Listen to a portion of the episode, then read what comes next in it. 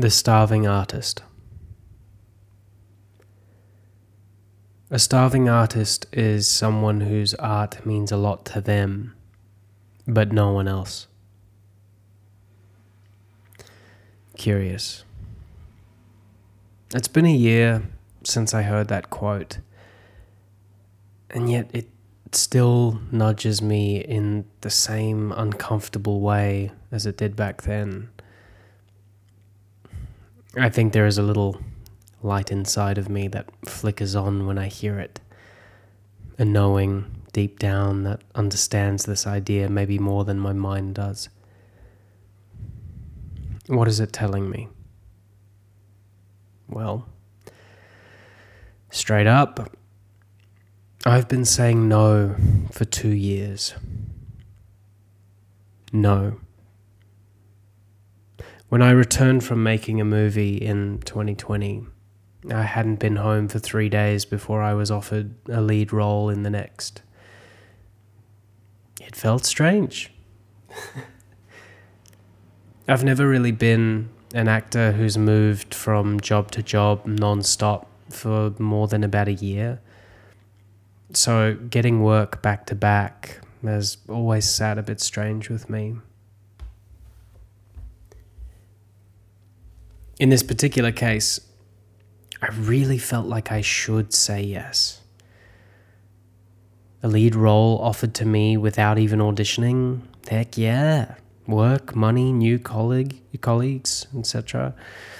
It was an opportunity, and actors should say yes to all opportunities, right? Hmm. I'm not sure things are that black and white something was off. The conversations I was having with the director, the last minute changes to the script, the script itself, it just wasn't sitting well. I had two weeks to make a decision. So the question back then became what decision would I regret not doing the most? To not listen to my body, to not take the job and miss out on the money and opportunity to act. I chose my body. I chose to walk away. I chose to say no, thank you. And that's what worked for me then. I was really proud of that decision. It felt honest, open, and in line with me.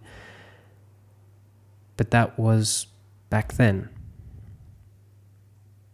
And something that I think might have leaked out of that experience was a kind of momentum of no's.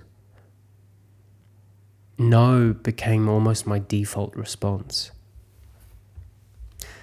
No, I'm waiting for that special one, I would tell myself waiting for that, that one job that just lights my body on fire.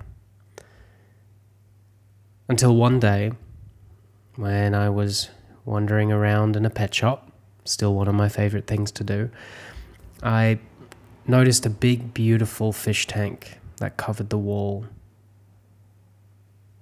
with some of my favorite African fish swimming around in it. And oh, they were stunning. But one side of the tank was almost empty. I shuffled over to the empty side and noticed something. There was almost no life there whatsoever. The rocks were bare, no plants grew, and when I looked at the surface of the water, it was dirty, stagnant, like almost moldy. It seemed the water filter wasn't reaching over to that side of the tank.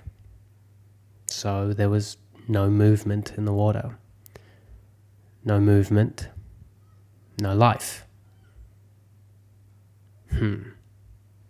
No movement, no life. A starving artist is someone whose art means a lot to them, but no one else. What is this telling me? I can sit in my lounge and wait for the right one all I want. But at some point, if I want life, then maybe I need to go first. Maybe it's me who needs to make the first move. Curious. Where can you afford to move in order to contribute more of your art to the tribe? I hope this helps.